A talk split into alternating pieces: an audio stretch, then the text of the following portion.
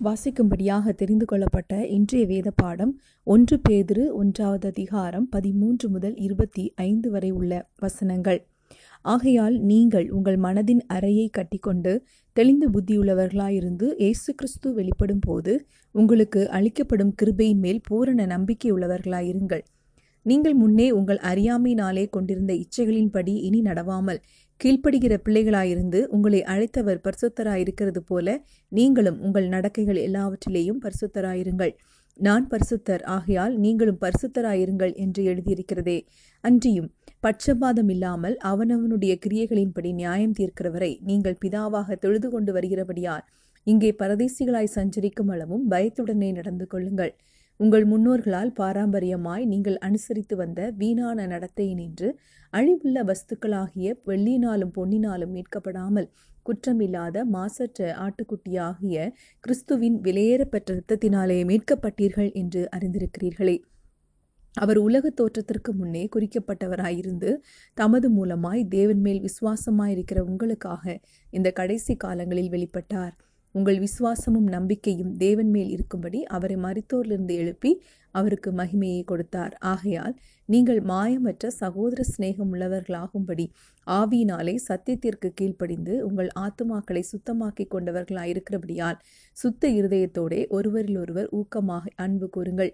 அழிவுள்ள வித்தினாலே அல்ல என்றென்றைக்கும் நிற்கிறதும் ஜீவனுள்ளதுமான தேவ வசனமாகிய அழிவில்லாத வித்தினாலே மறுபடியும் ஜெனிப்பிக்கப்பட்டிருக்கிறீர்களே. மாம்சமெல்லாம் புல்லை போலவும் மனுஷருடைய மகிமையெல்லாம் புல்லின் பூவைப் போலவும் இருக்கிறது. புல் உலர்ந்தது அதன் பூவும் உதிர்ந்தது. கர்த்தருடைய வசனமோ என்றென்றைக்கும் நிலைத்திருக்கும். உங்களுக்கு சுவிசேஷமாய் அறிவிக்கப்பட்டு வருகிற வசனம் இதுவே. அமேன் கிறிஸ்துவுக்குள் மிகவும் பிரியமானவர்களே இன்றைக்கு நம்முடைய சிந்தனைக்காக நாம் எடுத்துக்கொண்ட வசனம் ஒன்று பேதிரு ஒன்றாவது அதிகாரம் பதினைந்தாவது வசனம். உங்களை அழைத்தவர் பரிசுத்தராயிருக்கிறது போல நீங்களும் உங்கள் நடக்கைகள் எல்லாவற்றிலேயும் பரிசுத்தராயிருங்கள்.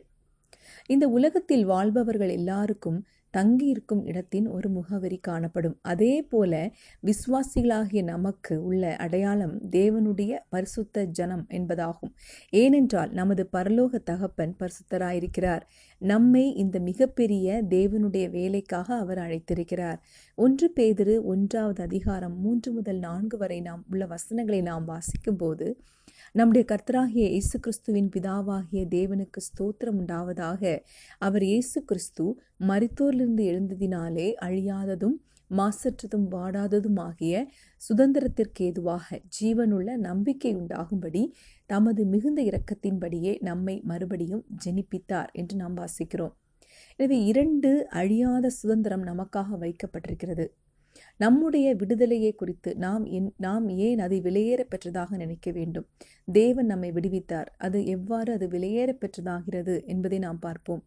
ஒன்று பேதிரு ஒன்று பதினெட்டாவது வசனத்தில் உங்கள் முன்னோர்களால் பாரம்பரியமாய் நீங்கள் அனுசரித்து வந்த வீணான நடத்தை நின்று அழிவுள்ள வஸ்துக்களாகிய வெள்ளியினாலும் பொன்னினாலும் மீட்கப்படாமல் குற்றமில்லாத மாசற்ற ஆட்டுக்குட்டியாகிய கிறிஸ்துவின் விலையேறப்பெற்ற இரத்தத்தினாலே மீட்கப்பட்டீர்கள் என்று அறிந்திருக்கிறீர்களே என்று நாம் பார்க்கிறோம். அதே போல யோவான் மூன்று ஐந்தில் அவர் நம்முடைய பாவங்களை சுமந்து தீர்க்க வெளிப்பட்டார் என்று அறிவீர்கள். அவரிடத்தில் பாவம் இல்லை என்பதாக நாம் பார்க்கிறோம். எனவே தேவனுடைய வெளியேறப்பெற்ற ரத்தத்தினால் நம்மை மீட்டெடுத்து பாவம் இல்லாத அவர் நம்முடைய பாவத்தை அவர் மேல் சுமந்து கொண்டார். பழைய ஏற்பாட்டின் காலத்தில் மிருகங்களை பலியிட்டு அதன் இரத்தத்தை பாவ நிவாரண பலியாக செலுத்தினார்கள். ஆனால் அது தற்காலிகமானதாகும். இயேசு கிறிஸ்து நமக்காக தம்முடைய சொந்த இரத்தத்தினாலே நித்திய மீட்பை உண்டு பண்ணியிருக்கிறார். எபிரேயர் ஒன்பதாவது அதிகாரம் பனிரெண்டு முதல் பதினான்கு வரை உள்ள வசனங்களை நாம் வாசிக்கும் போது இதை குறித்து மிக தெளிவாக சொல்லப்பட்டிருக்கிறது. அவருடைய இரத்தம் எல்லா அநியாயத்தையும் நீக்கி நம்மை சுத்திகரிப்பதாகும். இரண்டாவதாக உள்ள காரியம் ஒன்று பேதிரு ஒன்று இருபத்தி மூன்றில் அழிவுள்ள வித்தினாலே அல்ல என்றைக்கும் நிலைக்கிறதும் ஜீவனுள்ளதுமான தேவ வசனமாகிய அழிவில்லாத வித்தினாலே மறுபடியும் ஜெனிப்பிக்கப்பட்டிருக்கிறீர்களே. இது என்றைக்கும் நிலைத்திருக்கிற தேவனுடைய வசனமாகும். அழிவில்லாத வித்தான தேவனுடைய வசனம். யோவான் ஆறு அறுபத்தி மூன்றில் ஆவியை உயிர்ப்பிக்கிறது. மாம்சமானது ஒன்றுக்கும் உதவாது. நான் உங்களுக்கு சொல்லுகிற வசனங்கள் ஆவியாயும் ஜீவனாயும் இருக்கிறது என்று நாம் பார்க்கிறோம். தேவனுடைய வசனம் ஜீவனாயும் வல்லமையும் உள்ளதாய் இருக்கிறபடியால் அது நமக்கு ஒரு ஜீவனை தருகிறது நம்மை புதுப்பிக்கிறது நம்மை உயிர்ப்பிக்க செய்கிறது. இயேசுவை விசுவாசிப்பதின் மூலம் ரட்சிப்பு நமக்கு கிடைக்கிறது. தேவனுடைய ஆவி நம்மை மறுபடியும் பிறக்கச் செய்கிறது. யாக்கோபு ஒன்றாவது அதிகாரம் இருபத்தி ஓராவது வசனத்தில் வாசிக்கும்போது நீங்கள் எல்லாவித அழுக்கையும் கொடிய துர்க்குணத்தையும் ஒழித்துவிட்டு உங்கள் உள்ளத்தில் நாட்டப்பட்டதாயும் உங்கள் ஆத்துமாக்களை ரட்சிக்க வல்லமை உள்ளதாயும் இருக்கிற வசனத்தை சாந்தமாய் ஏற்றுக்கொள்ளுங்கள் என்று நாம் வாசிக்கிறோம். எனவே இந்த மகா பெரிய பாக்கியத்தை பெற்றிருக்கிற நாம் நம்முடைய பொறுப்பை உணர்ந்து தேவனுக்கு பிரியமான பிள்ளைகளாக நாம் வாழ்வோம்.